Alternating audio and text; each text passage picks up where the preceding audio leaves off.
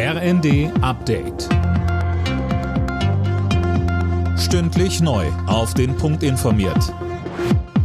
Ich bin Silas Quiring. Guten Abend.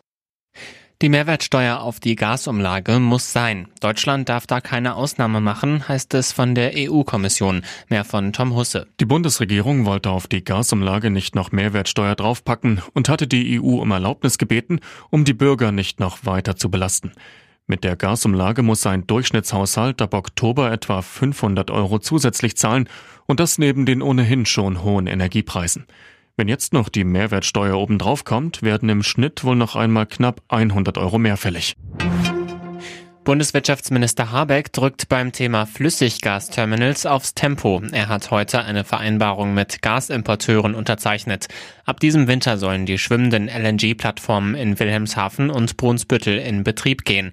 Die Gasunternehmen haben nun zugesichert, dass die Terminals bis März 2024 unter Volllast laufen werden. Im Prozess um die Amokfahrt von Trier mit fünf Toten ist der Angeklagte zu lebenslanger Haft verurteilt worden. Das Gericht stellte die besondere Schwere der Schuld fest und ordnete an, dass der 52-Jährige in eine Psychiatrie kommt. Im Dezember 2020 war der Mann mit seinem Auto durch die Innenstadt von Trier gerast und hatte wahllos Passanten überfahren. Oberstaatsanwalt Erik Samel sagte in der ARD, er hat sich sehr, sehr intensiv mit dieser Tat im Vorfeld auseinandergesetzt. Es gab eine Vielzahl von Zeugenaussagen, von Hinweisen, die das belegt haben. Und es war jetzt keine spontane Aktion, die er sich gerade an diesem Tag überlegt hat.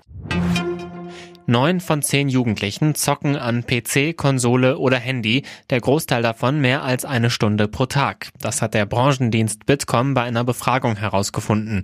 Eltern wird geraten, einen geregelten Umgang damit zu finden, beispielsweise über ein wöchentliches Zeitbudget.